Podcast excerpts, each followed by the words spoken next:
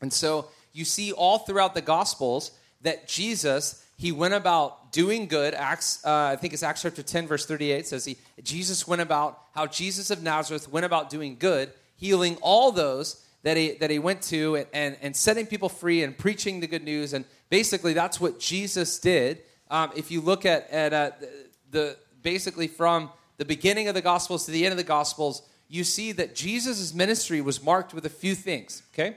When Jesus went anywhere, he was, he was uh, always looking to, to do what he saw his father was doing. And everywhere he went, you see over and over and over again, you see the blind being healed.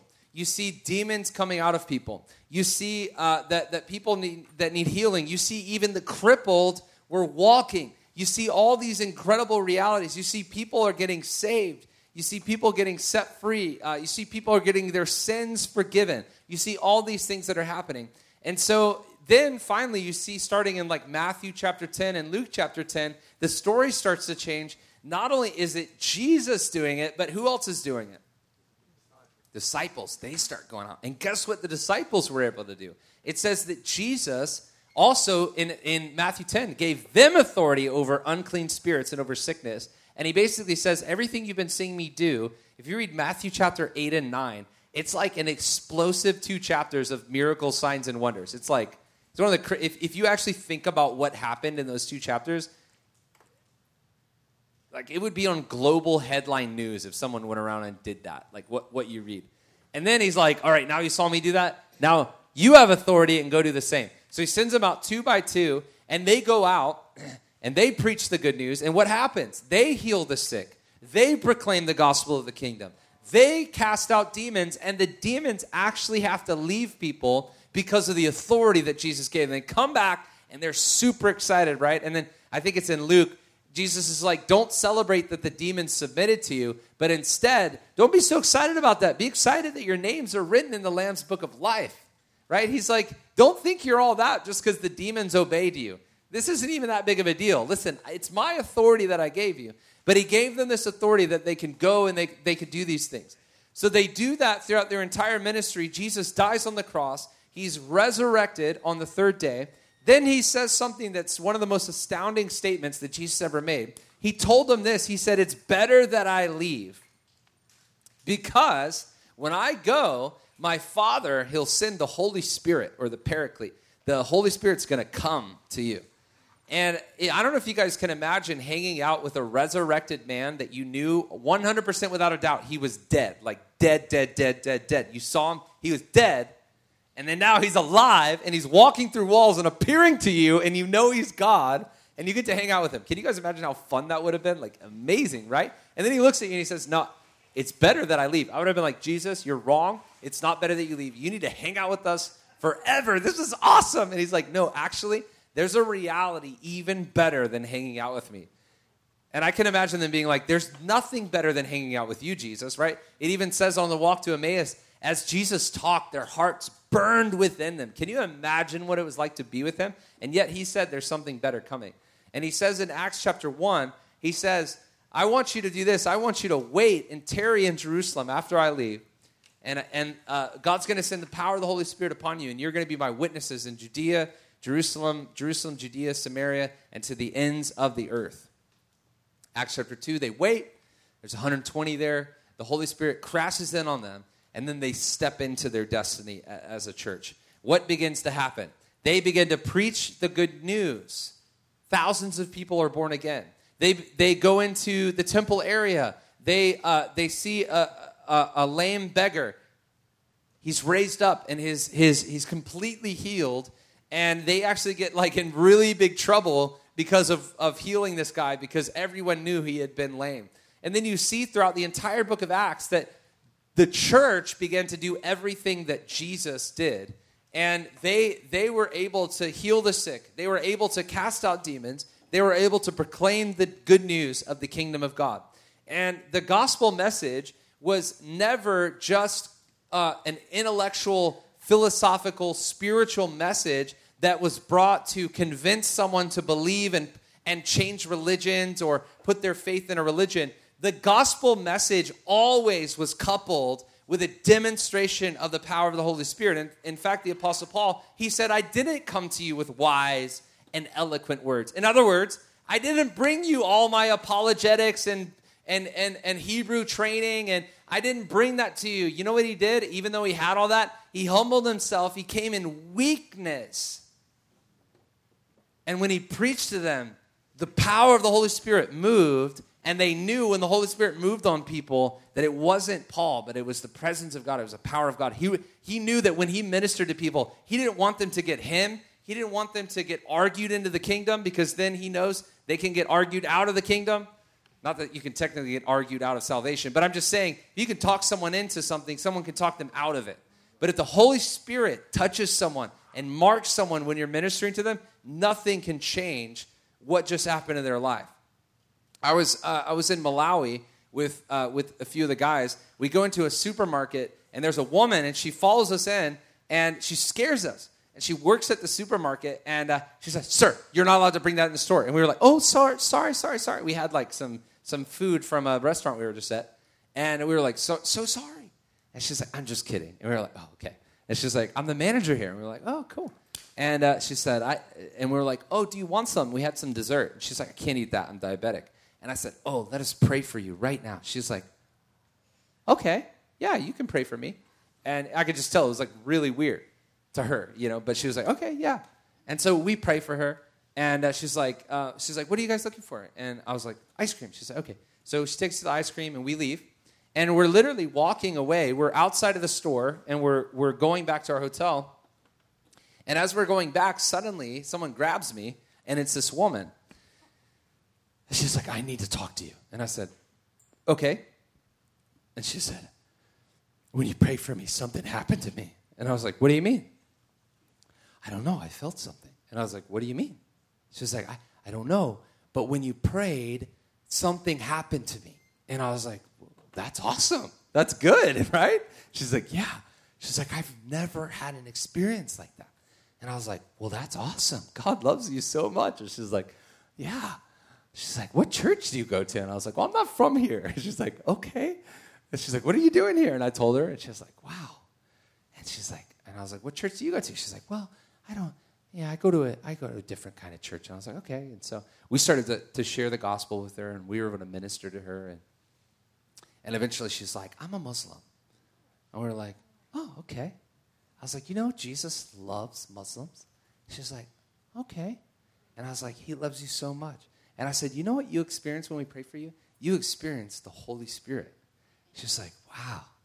And I was like, yeah. I was like, do you want to receive the Holy Spirit tonight? And she's like, yes, I want that. And I was like, okay.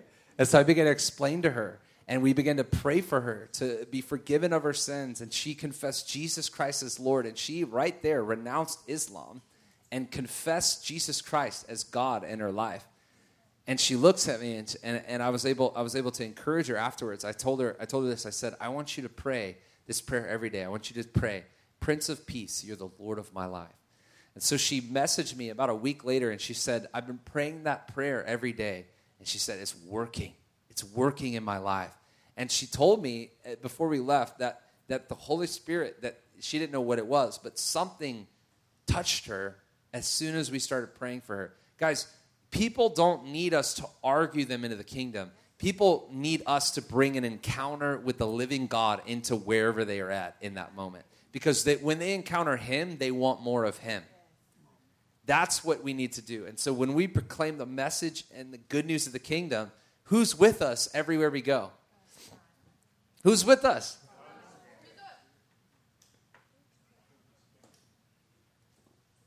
He's always with us. When you walk in that reality, you're able to like like the stories I'm telling you aren't like years ago. Like I could tell you probably dozens more stories from just the last 2 weeks of people getting saved, of people getting healed, of people casting demons out of people. I probably cast I don't know, 15 demons out of people in the last 2 weeks, like people that were literally possessed by demons. Like it, that freaks some people out. The reality is that what Jesus did in the Bible and the disciples did in the Bible when they proclaimed the good news of the kingdom, he wants us to walk in every single day of our lives. And this is not like pie in the sky. This isn't crazy. There's people right here in Jacksonville that are just waiting for us to step into our destinies as sons and daughters and begin to proclaim the message of the kingdom, begin to see people saved, healed, and delivered everywhere we go. Amen? Amen. I want to talk about sharing the good news. Jonathan's going to come up. We're going to talk about praying for the sick. We're going to talk about uh, giving people encouraging words. So we're going to do three quick activities like this boom, boom, boom, boom. Okay? And so the three activities we're going to do is number one, we're going to talk about sharing our stories. Number two, we're going to continue learning how to hear God's voice. And number three, we're going to learn how to minister to someone who needs healing. And, uh, and I think there's something powerful about being out and about. And if you find out someone has a need that you need to pray for, it's just knowing how to minister to them and how to bring healing and breakthrough into their lives. Because I believe that God wants to use us as a body of Christ. Not that every person we pray for ever is going to get healed, but I believe that we can pray for people and expect that some of them are going to get healed. And why do some people get healed and some people don't? I don't really understand. But I know that we've been commissioned to pray for and heal the sick. Amen? I also know, you know, God has called us to share the good news with them, and every single one of us have a story to share. And so I want to do a quick illustration, and we're going to talk about uh, sharing the gospel, sharing the good news. Again, I want to look at Acts chapter 1, verse 8 again. Jesus said this You will be my witnesses in Jerusalem, Judea, Samaria, and to the ends of the earth. In Matthew chapter 28, Jesus said, Go therefore and make disciples in all nations, baptizing them in the name of the Father, the Son, and the Holy Spirit, teaching them to obey everything that I've taught you, right? He, so he, he commissions his disciples to go forth. Mark chapter 16, he commissions them and he says, These signs shall follow those. And he says that they will cast out demons, they will heal the sick, they will cleanse the lepers, they will get bit by snakes and it won't hurt them. All kinds of crazy stuff's going to happen. And, anyways, when you read through Acts, all those things happened. The church actually walked in that. And God wants us to walk in that as well. So on page 18, Romans 10 9 through 14 says, If you confess with your mouth Jesus is Lord and believe in your heart that God raised him from the dead, you will be saved. For with the heart a person believes, resulting in righteousness, and with the mouth he confesses, resulting in salvation. For whoever will call on the name to call on the name of the Lord will be saved. How then will they call on him whom they have not believed? How will they believe in him whom they have not heard? And how will they hear without a preacher?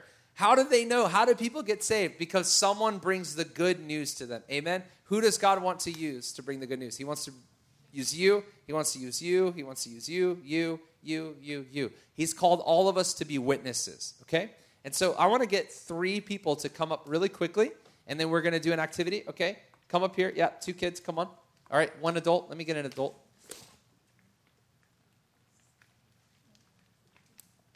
It's not going to be an embarrassing activity, I promise. All right, come on, let's give him a hand.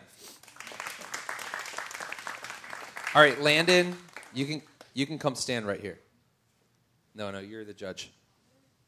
He already knows this, so he's trying to. He wants to be a certain part of the play.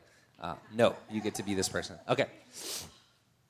So what I what I'm gonna do is what's your name?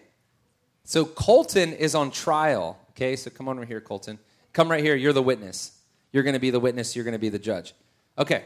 So in Acts chapter, come here, Colton. So in Acts chapter one, Jesus says, "You will be my witnesses in all in Jerusalem, Judea, Samaria, to the ends of the earth." Okay. Put your hands behind your back, sir. Thank you, Colton. All right. Good job. You're in big trouble today. All right. So the Greek word that uh, that Jesus uses is the Greek word martis. Uh, martis is a legal term that simply means witness which actually was a legal term that they used in the court of law. They basically played the role of a witness. And so when Jesus said, You're going to be my witnesses, he was describing to them the nature of our ministry and the way that we would carry ourselves and the way that we would go out and proclaim the good news. Okay? So let's just uh, pretend that Colton was at the Wawa recently. And uh, according to someone, he was accused of putting uh, some Jolly Ranchers and some Sour Patch Kids in his back pocket and leaving the store without making a payment. That's his accusation, but he's innocent until proven guilty. So we don't know if Colton did that. We're not sure. I think he's a good kid, but he has been accused. And so he's here on trial with his hands behind his back because he has fake handcuffs on right now. Pretend like handcuffs. There you go. Ooh, big trouble. All right. So Colton's here on trial. And he's been accused of stealing the candy. Now, what we're going to pretend is that on that morning, as Colton was going to school, he went in there, he went into the store, and he supposedly took uh, some of the candy that, uh, that was there and, and left the store. Remind me of your name. So James was actually heading to work, okay? And James was running late, but suddenly he realized he needed to uh, stop there uh, for, for a very specific reason really quickly. But he had to go like in there fast, okay? So James, he he runs into the Wawa, literally runs. And he gets in there, and as he's running in, he runs into this young man right here and literally knocks him over and when he knocks him over, Sour Patch Kids and Jolly Ranchers go everywhere. And then he runs and he gets the bathroom, and then he, he doesn't see Colton leave. He doesn't see Colton do anything, but he goes in the bathroom, and when he comes back out, Colton is gone. Okay? So let's just pretend that that is James' witness. Now, Landon here, he serves, he serves as the judge. His job is to determine whether or not Colton is guilty. Now, he, he said he's guilty. So now, based on what James said, it sounds like Colton did have some unique interest in Jolly Ranchers and also in, in the Sour Patch Kids. But I don't, it, it, we're not really sure because James didn't see him leave the store. So it's not illegal to have them in your pocket, but to not pay for them and leave is, is not okay. So now here's the reality James, when he comes in and he gets in the court of law and, and, and Colton's there waiting and Landon's listening. When James shares that evidence, even though technically it doesn't really sound like it's incriminating evidence for Colton, James is doing a perfect job as a witness because his job is just to simply tell the judge and the court what he saw and what he heard. And so, whether or not he, he saw Colton in the store, whether or not he saw Jolly Ranchers and, and, and Sour Patch Kids, whether or not he even knew Colton was there that day, if he was there at that time and he was called to come give a witness, whatever he saw, whatever he heard and he experienced, when he shares that, he's doing a good job as a witness. Does this make sense? His job is not to convict him.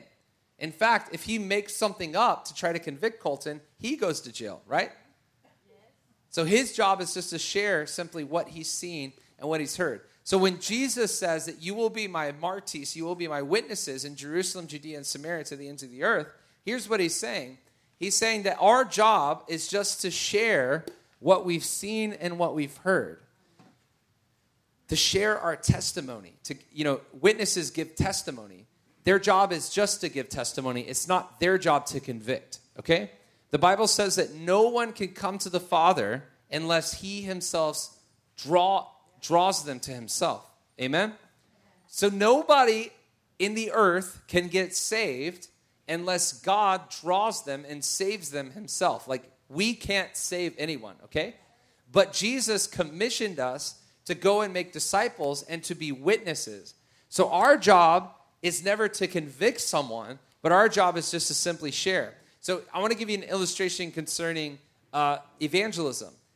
When we go to someone if we're a witness, our, the measure of our success is not based on whether or not they get saved in the moment, but it, is it that we were faithful to share with them our testimony and share with them the good news? Because it's God's job to convict them, right? To get them saved. It's His job, not ours. It's our job just to share what we've seen and what we've heard. A lot of times we don't do evangelism because we think we have both jobs. Like we think we're we're to convict them and we're to share. And so we, you know, we sense the Lord's telling us to go share with our coworker over here. Let's say you work with me, and I sense the Lord saying to share with you.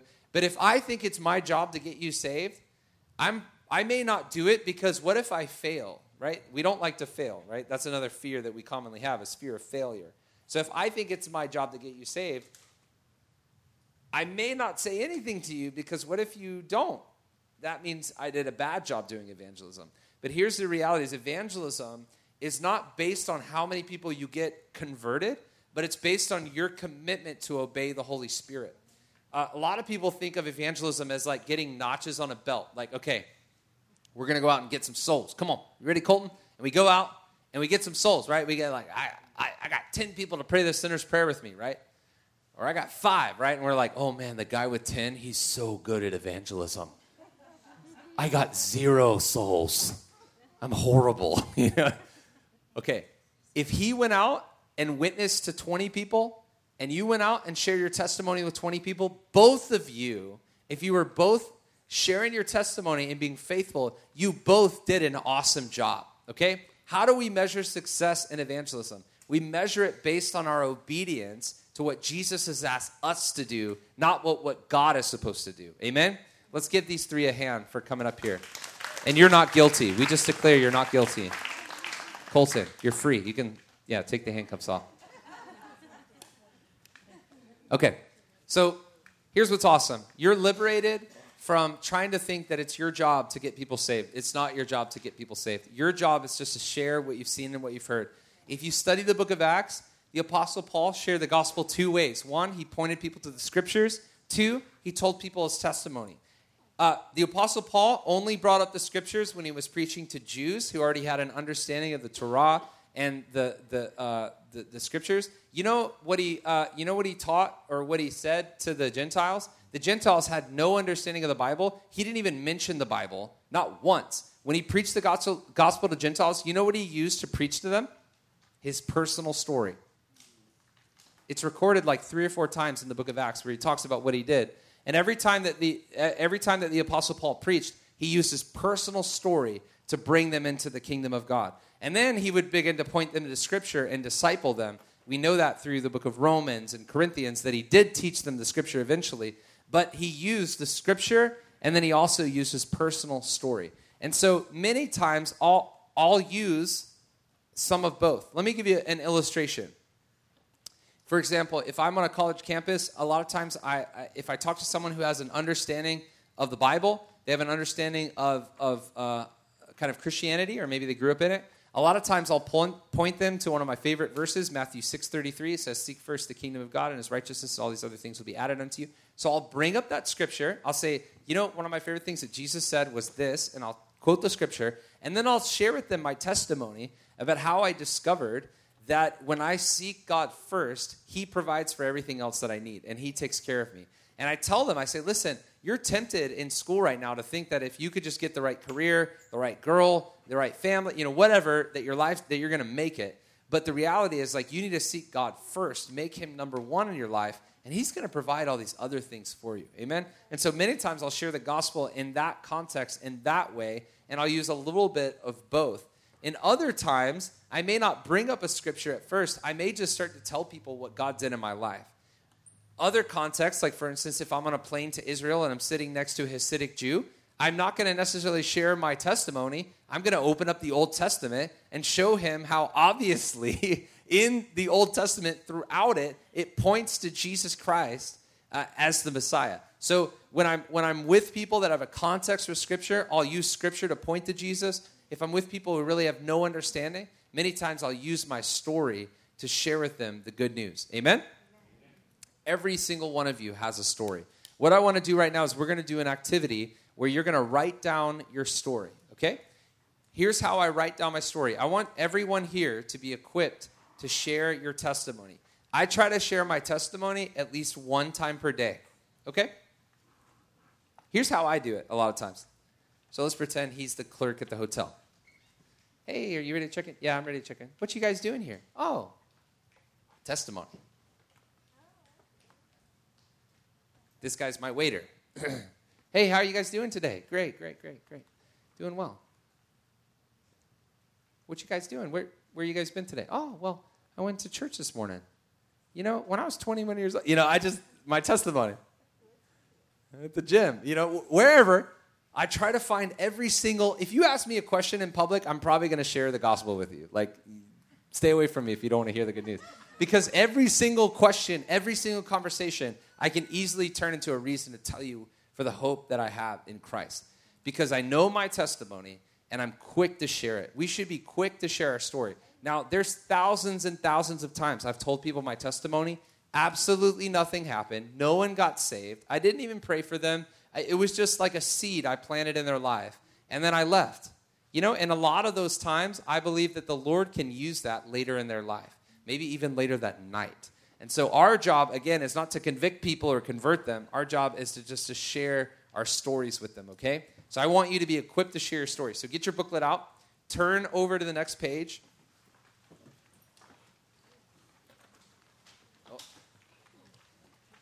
So it says, write your testimony here.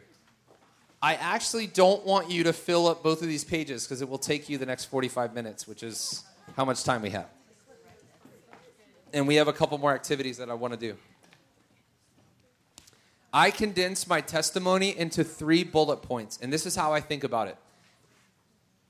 I also have like 50 different testimonies.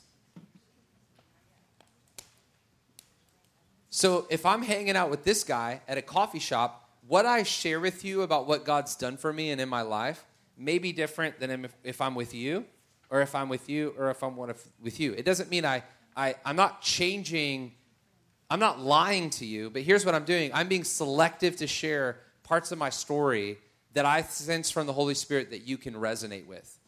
For, for example, if I'm around, like, if I'm on Harvard University, let's say I, I've been going to New England a lot. When I'm in New England, in a lot of places, especially around extremely intellectual people, I don't ever, I don't even tell people I ever did drugs once in my life. Am I lying to them? No. But you know what I focus on? I focus on other aspects of my testimony that I believe that they can understand or resonate with. Why do I do that? Because if I'm on Harvard campus and this kid from China comes up to me and he's grown up in a prestigious Chinese family, you know, super rich, shipped off to Harvard. He's 19 years old. He speaks a little bit of English, and he meets some guy who's like, "Yeah, I did a bunch of drugs and blah blah blah blah blah blah." You know, Jesus, and he's like, you know, then what he thinks is, okay, people who do drugs, they need Jesus, but I don't need Jesus. You know how, like, people will write off your story. If you focus so much on the sin behavior, they might say, well, of course you needed him.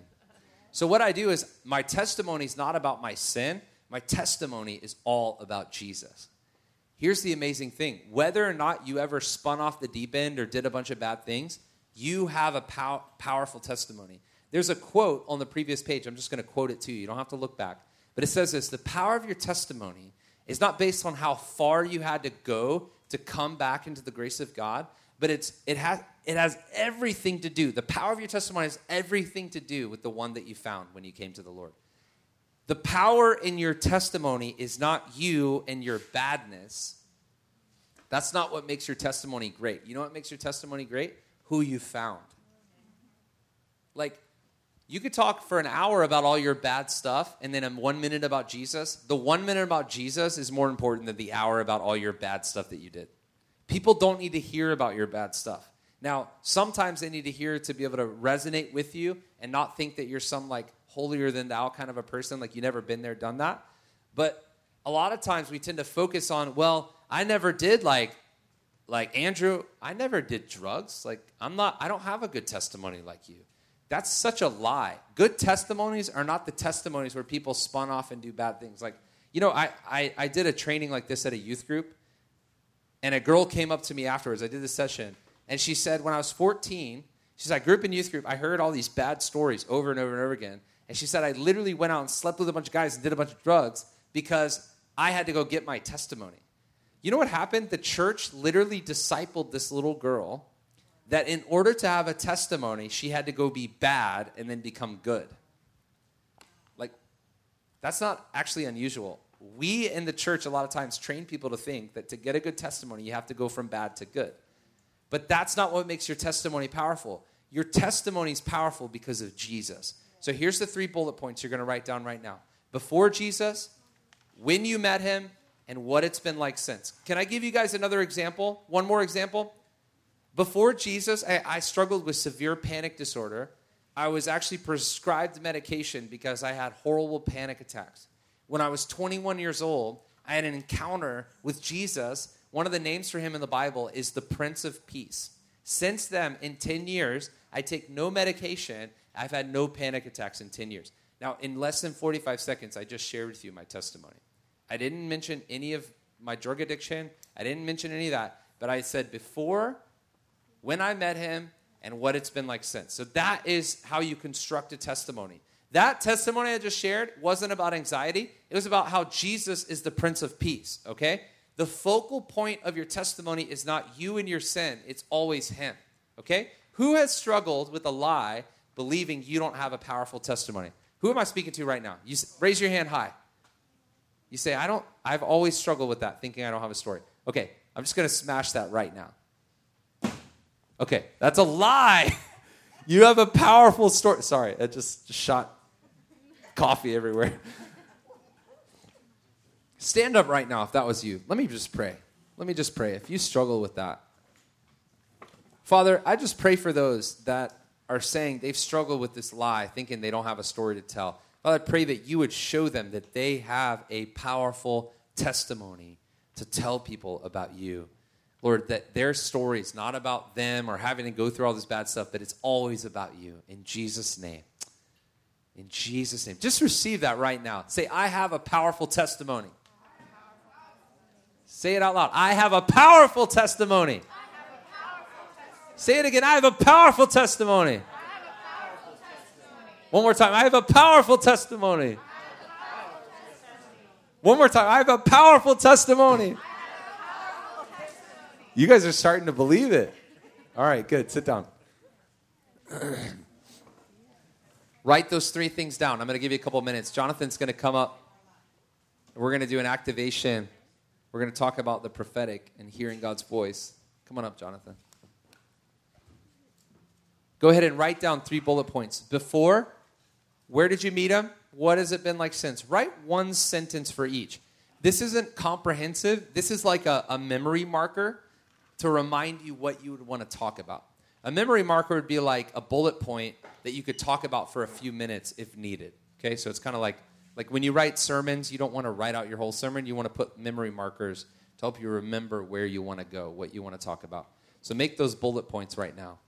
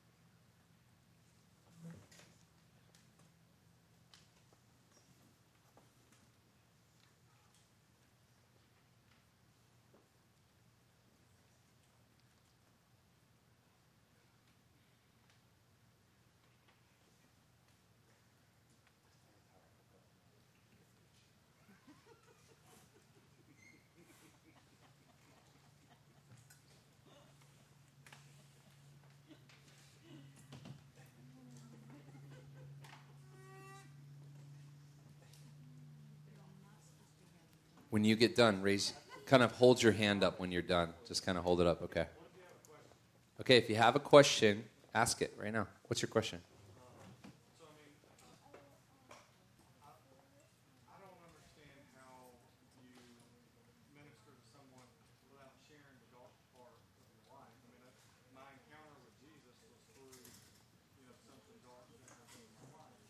So you can't you can mention it, but that's not the focal point.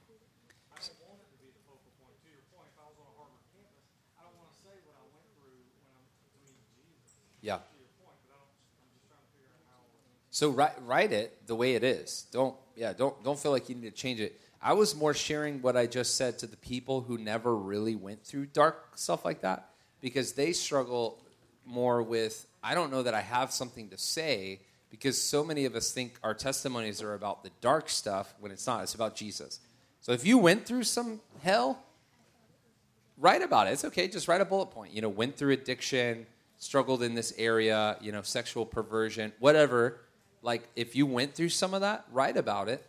But then that next bullet point, you know, in June of 2018 or whatever, this is where I met the Lord. This is what happened. And then what has it been like since? So just write those three bullet points down. So what I would do is just condense whatever it is that you're thinking of into a sentence, just to remind you how you would sort of articulate that. Any other questions? I want to say to that too. Um, I think a lot of people. I think the main point of that is a lot of people will, will also try to elaborate too much and too long, going into that, thinking I've got to really get this person on my side, and they'll really try to just go too in depth when really they're hungry for where's the change, where's the power at. And I think it's not so much mentioning that. We definitely want to mention that. It's, it's exactly what he's saying is, is we've got to find that you know Holy Spirit draw. What is the point in your testimony that for that person in front of you? But going too far into it, you don't have to do that. It's about the power.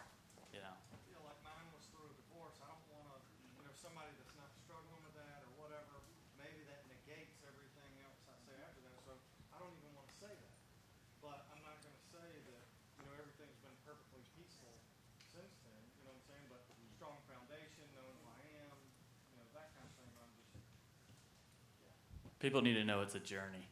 It's just a journey. It's ups and downs, but it's a journey. It's a beautiful journey. I think what you just said, it's a journey. What if you don't have just one moment when you can say, this is when I met the Lord? But you've kind of always known him and you have some significant encounters with him along the way because it's a journey, but maybe not one moment that you can pinpoint.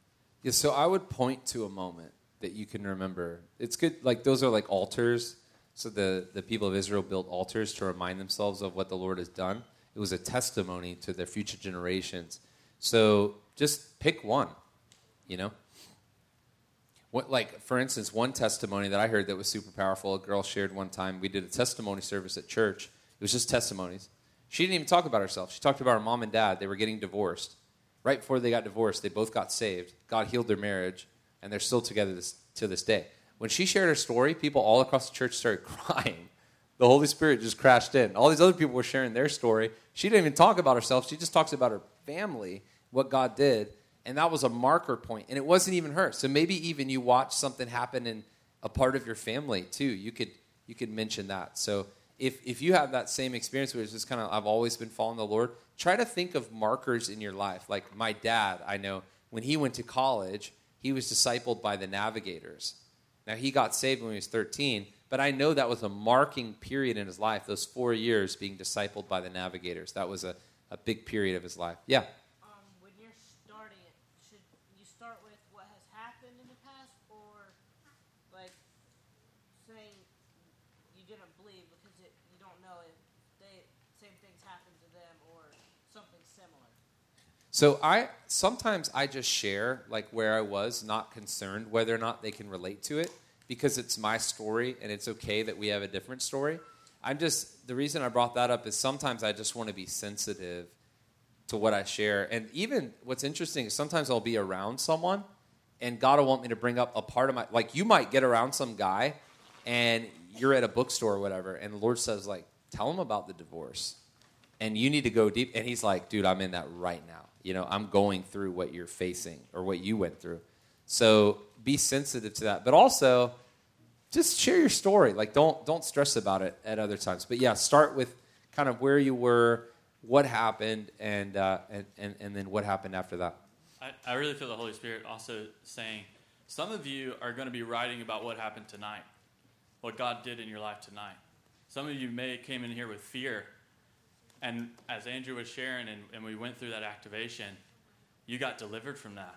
And you experienced peace in your heart. You know? Whatever it may have been that you denounced, I think some of you are just going to write 30 seconds. And, and, a lot of this is for the point of if you're with somebody on an elevator, you know, how, how you're going to, you got 15, 20 seconds or 30 seconds, however long, what are you going to share in that moment? Listen, God came in. I was just an hour ago or a year ago, I was struggling with anxiety and all of a sudden, I had this night where I just experienced peace come over my life for the first time ever. Have you ever experienced peace? Have you ever experienced like true peace? You don't know how many people you'll meet that'll say, No, I haven't really experienced that. Well, let me invite Jesus to come in your or, or do you want to invite peace, Jesus to come in your heart, you know? These are good questions. I like questions. I want to say something about questions. Questions are the most powerful way to lead someone to the Lord. So a lot of times when I'm ministering to someone and I might share my testimony, like Jonathan was saying, ask them a question. You can lead someone to a certain place if you're the one asking all the questions. A lot of times we think of evangelism as, okay, I got to like have a perfect spiel and it's a sales pitch. And if I say a good sales pitch, they're going to catch the hook or, or whatever, right? I'm going to get them. But a lot of times, even evangelism, I've learned, is, is asking you, hey, what's your dream? Cool. Where'd you grow up? Did you go to church? What do you think about God? Why do you think that? Have you ever thought about Jesus? Do you think Jesus raised from the dead? If he actually did, what do you think that means for you?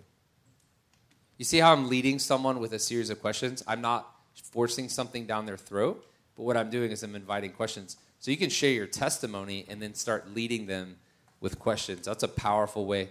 Uh, that's a powerful way to begin to have a gospel conversation with with someone. You see how I was just kind of modeling that, but that's that's what I would do. Like if I was trying to have that conversation with you, I would maybe share with you some things, but then I'm going to start asking you questions because I want to I want to I want you to start talking.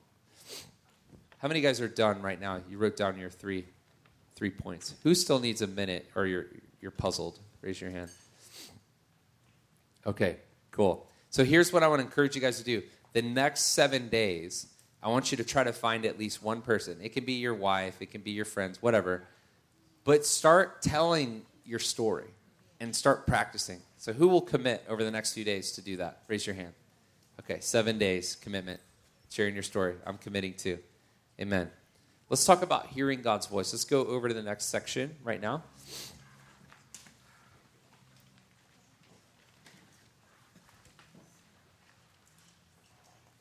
So uh, Jesus said, My sheep, they'll hear my voice. We were created to hear the voice of God. The Bible says that God has given us gifts in the Holy Spirit, and one of those gifts is the gift of prophecy.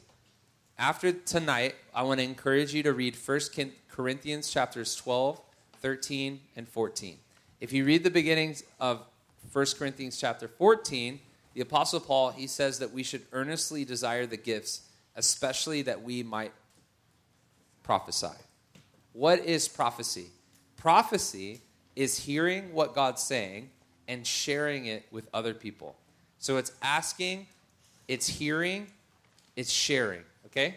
So that's what prophecy is. It's three things asking, God, what are you saying? Hearing, listening to Him, and then sharing with others. Many times when I give prophetic words to people, I have no idea if what I'm about to share with them is accurate in any way. And sometimes it's very, very accurate, and sometimes it's not. How do I learn whether or not I'm hearing the voice of the Lord or not? I have to begin to practice learning to hear the voice of God. Well, some of you might say, well, that's, that's bad. You're being a false prophet. Well, in the New Testament, the Bible says that we're uh, supposed to test prophecy that, that every time someone gives a prophetic word that you're supposed to test those prophetic words. Why? Because there was room in the early church for words to be given by the holy spirit but they always tested them because sometimes people would miss it and people would be wrong. And so there was room for that. They didn't stone prophets if they were wrong they allowed the gift of prophecy to operate in the church another interesting thing is that not only were men prophesying in the early church but also women were very commonly prophesying in the early church. The gift of prophecy is a gift that's open to every single believer, not just those who operate in the role of a prophet. Those are two different things. A prophet and a Christian who can prophesy are different, okay? There's a difference there. The Bible says in Acts chapter 2, quoting uh, Joel chapter 2, that God would pour out his spirit upon all flesh and that his sons and daughters would say it loud. Prophesy, prophesy. i love that word. Sorry. That was fun. He said sons and daughters would prophesy. Okay. What that means is if you're a son and a daughter of god god wants to use you to prophesy and again i want to point you to 1 corinthians chapter 14 where the Apostle Paul exhorts the church to earnestly desire the gifts, especially that they might prophesy. Why is prophecy important? Because it's, it's a way to encourage, edify, and strengthen believers, But also, the Bible says in 1 Corinthians chapter 14 that it's a sign to unbelievers that God is surely with us.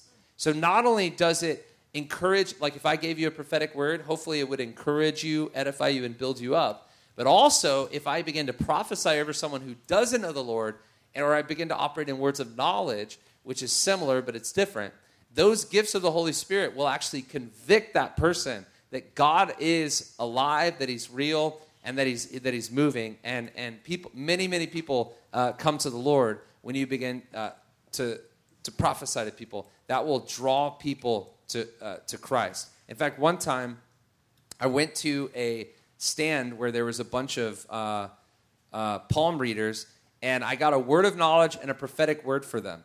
I gave the older woman a word of knowledge. She got healed. I gave the young girl who wanted to read my palm, I gave her a prophetic word. She got radically touched, and the Holy Spirit said, Leave. So I left immediately. I leave, and I'm sort of like hiding at this park, just like hanging out, resting. And one of my friends, Dennis, comes and finds me. He said, Bro, he said, the, the fortune tellers are looking for you. And I was like, Oh no. I was like, That sounds scary. He's like, Dude, come back right now. And I was like, All right. So he drags me back down to the fortune teller tent, and those two ladies are gone, and there's a woman there, and she's like, Hello, are you Andrew?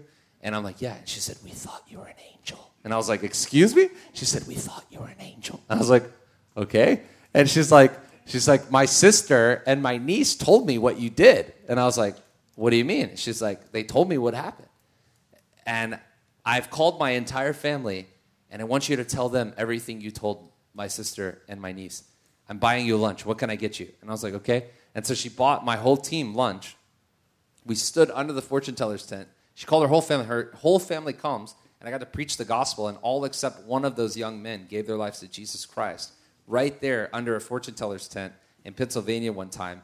Why? Because I was operating in the gifts of the Holy Spirit, and, the, and God was glorified in their midst, and they realized that God was, was real, that Jesus was real, and they wanted that in that moment. Amen?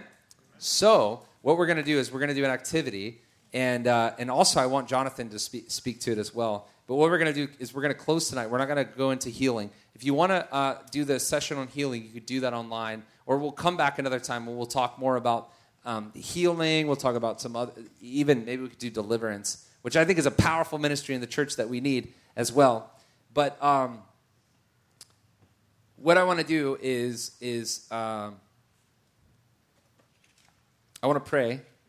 We're going to model some prophetic words, and then and then uh, if, if you want to share anything, you can. And then what we're going to do is actually have you guys sit in your table, and we're going to practice uh, giving giving each other um, encouraging words as we close out the night. Okay? Does that sound fun?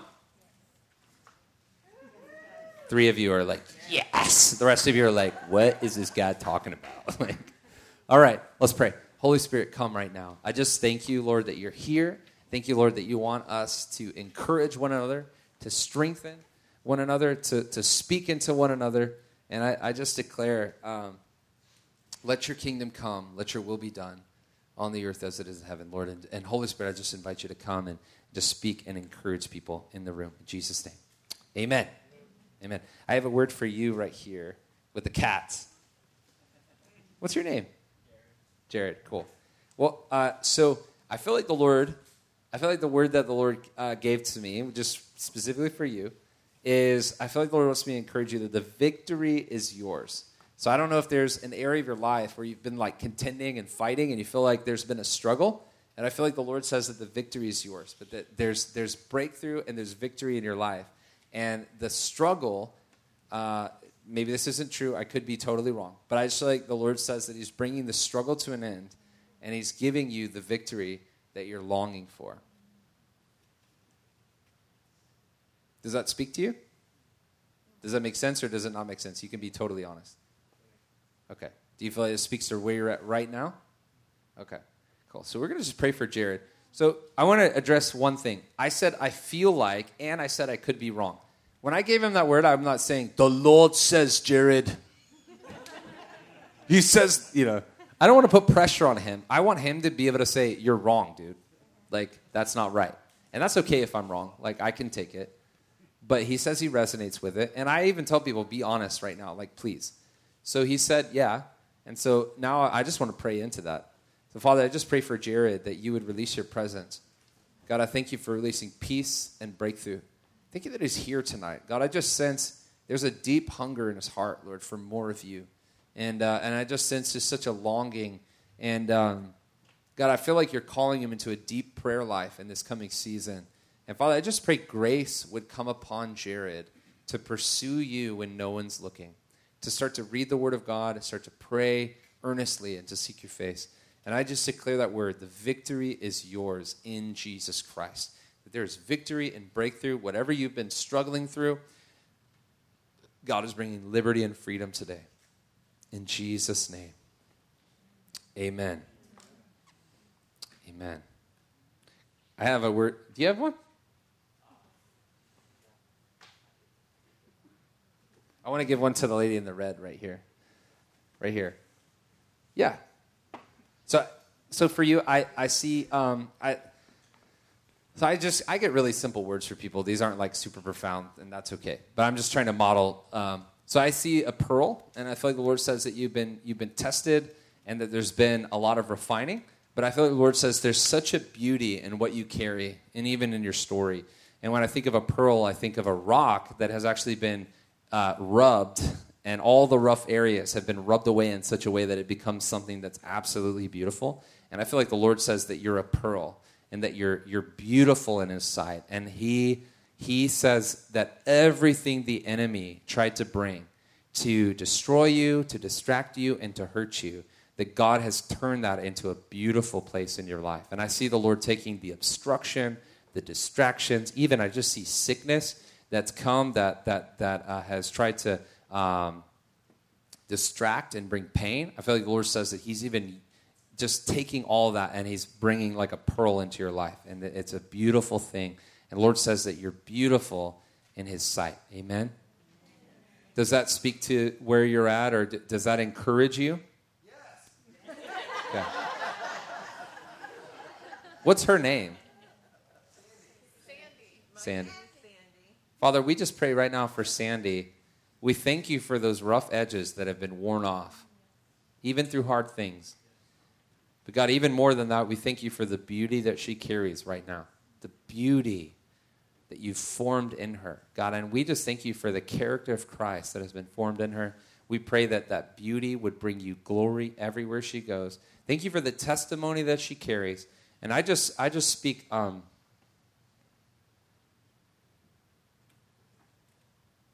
I command weight that you've been feeling to leave you right now. I just sense there's been a weight on your shoes, almost like you've been wearing these lead shoes. It's like hard to get around.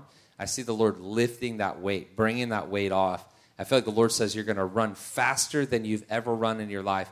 Even in these years that you're stepping into, you're like, oh, that doesn't make sense. The Lord says you will run faster in these coming years than you've ever run. You're going to run harder and faster in Jesus' name. And I just speak that every single thing that's trying to hold you back is broken today. And you're set free to run for Jesus. Amen. Bless Sandy.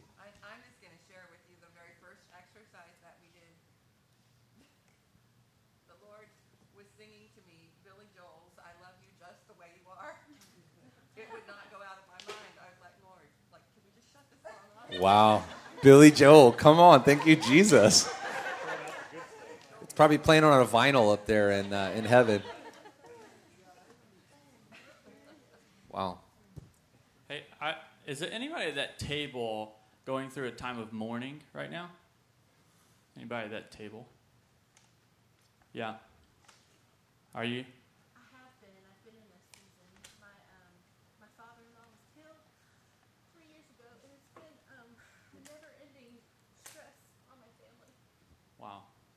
Yeah, well, even on the way to this event, I had uh, my fiance text me and said somebody there is mourning, and God says He's going to fill them with joy tonight, and it's over with. The wow. season's over with. Wow. So, and, and as you were talking, I just felt like that table. I just felt drawn to that table, and so I think it's for you. And so I just declared that over you. What's your name? Angela. Angela. Father, in Jesus' name, I declare this is a new season for Angela. I declare the old is gone, the mourning is gone, And it's joy time, Lord. It's joy time. In Jesus' name for Angela. I thank you over her and her entire family that there would be a season of joy. And God, that there would be such a supernatural joy that people would get saved. I even see your aunt getting saved. in Jesus' name, I declare her aunt would be saved in Jesus' name. Thank you, Lord. And anybody else that needs to be saved, Jesus' name. Have you been praying for your aunt? Yeah. Come on. In Jesus' name, we declare their salvation in the name of Jesus. Come on. Thank you, Lord. Let's give the Lord a hand for that. Wow, thank you, Lord. Yeah. Hey, I'm just going I'm just gonna be outrageous. This guy right here in the glasses. Do you have a business? Do you own a business or have any you do? Okay. I'm just going to be really crazy here. Um, and, and I'm just going to preference this. God works through your imagination. He gave you your imagination, so you don't have to feel like, oh, is that me or is that God? You, you take these risks. And, and I just feel like the Lord says you have influence over the people that are working for you, and, and you're going to begin to see people get saved in your workplace like you've never seen before. Is there a guy named Jose? Not yet. Okay. Do you have any, any Hispanic people working for you? Not yet. Okay. All right. So, see, and, and, I, and I really felt like the Lord also wants to encourage you. I've seen people get saved through a wrong word of knowledge, through a wrong thing, through just taking a risk. Why? Because we're super transparent with people. I'm telling this guy, look, I'm just here, learning to hear the voice of the Lord here. I, I'm not perfect. I haven't, I'm not, you know, going to say everything exactly correct. And so I just want to give us all permission in the room to be wrong. All right? Because we're learning. This is a, a learning journey. If everything we say is right, then what happens? We become super Christians. We, we get a hothead, you know, we don't, we don't need the Lord anymore because everything's, uh, we've got, we're perfect. And I just want to say over us tonight because we need to know how to deal with those kind of things. Now, I, I feel like I, I, have no idea who you are. I've never met you in terms of, you know, talking outside of just random chat. But the Lord showed me that you're a business owner. And the Lord showed me that you have people that are under you and, and that you're going to bring salvation to those people. Now, the other things I got wrong, but I mean, who knows? Jose may come tomorrow or whatever. So, Father, in Jesus' name, I just pray over my friend here. And I just declare God's supernatural breakthrough in the workplace in Jesus' name. Yes. Salvations in the name of Jesus, just outrageous like he's never before seen in his entire life. I want to share a, a cool story really quick. Hold on one second. Okay. I, got, I got to work. Well, maybe. I might be wrong. Does anyone here work on computers or you do like IT? Right here? Okay. Do you work on computers? Software? What do you do? Okay.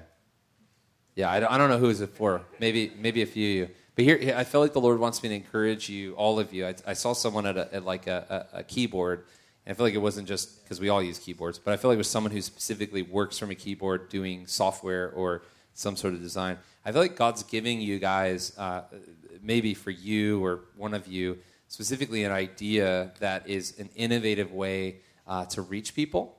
And so I feel like the Lord wants to begin to download and even connect you with people that are doing innovative uh, ways to preach the gospel. And so I just see the Lord using you guys, your, your understanding of technology, and taking that to a whole new level uh, to, it, to bring influence and to bring the gospel, specifically in India and Sri Lanka, and then all throughout like Southeast Asia. I see even like Indonesia being reached uh, with that. So, anyways, be encouraged and, and pray into that. Amen. So good, yeah. Um, yeah, I, I, basically, I, I, really feel like, um, and even just in practical use, um, you always just go up to people, and, and even going back to testimonies and how do I really enter into that? I feel like the Lord wanted me to go back to that is the reality that um, when you walk in the way of love, it just becomes natural. All right? 1 Corinthians 14, again, it says, Walk in the way of love and eagerly desire the gifts. It's part of the journey of just lo- falling in love with the person in front of you, yeah. just loving them outrageously. And here's the other big thing is I'd rather get take a chance of getting something wrong and looking like an idiot than risk that person not hearing the voice of the Lord, not hearing what God has for them, and potentially going to hell or potentially losing that opportunity. Is, does that make sense? I'd rather step out and risk looking stupid, if, if that's even a thing. I mean, once you die to yourself, you don't care what other people think. But I'm just saying, for the sake of understanding this whole thing and how important this is, one word from God for somebody can do more than a thousand counseling sessions, a thousand sermons, because when you hear that God's actually aware of you, it changes everything. It changes everything. It's not just this cultural talk. And again, our, our this section, this piece is actually a lot easier. Why? Because y'all have all already heard the voice of the Lord th- today in the identity section. It, at least most of you heard God say something to you. And I just want to highlight that. That was God speaking to you. Like if you wrote something down, that's God speaking to you. That's huge. And that's what the voice of the Lord sounds like. And Andrew's always given this illustration, and I just say it all the time and don't give him credit generally. But he says that, that you know, people have this thing where, where, you know, they know when they're being convicted about sin and, and, and God's telling them things they do wrong, but they don't want to acknowledge the fact that God might want to say something that they're doing right or say, go here or go there or actually guide them, you know? And so I, I just felt impressed to say that. Um, Let's Yeah. do an activity real quick. We got just a, a couple minutes. I want you guys to close your eyes.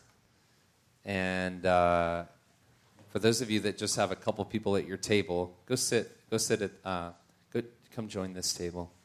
All right, close your eyes. All right, and uh, if you would go, go to this table right here, actually, because that table's pretty stuffed. All right, we're going to take a couple minutes, and uh, I want you to just uh, just pray right now. Set your mind on the Lord. He wants to speak to you right now. And what I'm going to do is Jonathan and I, we're actually going to go around the room. We're going to pick one person that's in the circle. And I want everyone to have your eyes closed so you don't know who it is. And after we pick those people, you're not going to know. So you don't know who it is. But we want you, if you are not picked, to ask the Lord how he feels about that person how he would have you encourage that person, what he enjoys about that person. So we're going to do this real quick. We're going to come around, we're going to pick someone. If you get tapped, you just quietly listen. If you are not tapped, what I want you to do is we're going to lead you in a prayer. And the first thing you think of or hear, I want you to share and just say, I feel like the Lord says. And then, uh, and then however he would have you enc- encourage that person. And you guys are going to be doing it in your circle. And the whole time you share, keep your eyes closed, okay? So during the activity, we're going to take five minutes, three minutes to do this. And so, Jonathan, go ahead and go around and pick someone in the in the circle. And so, if I come and tap you, then that means that you're the one that's been picked.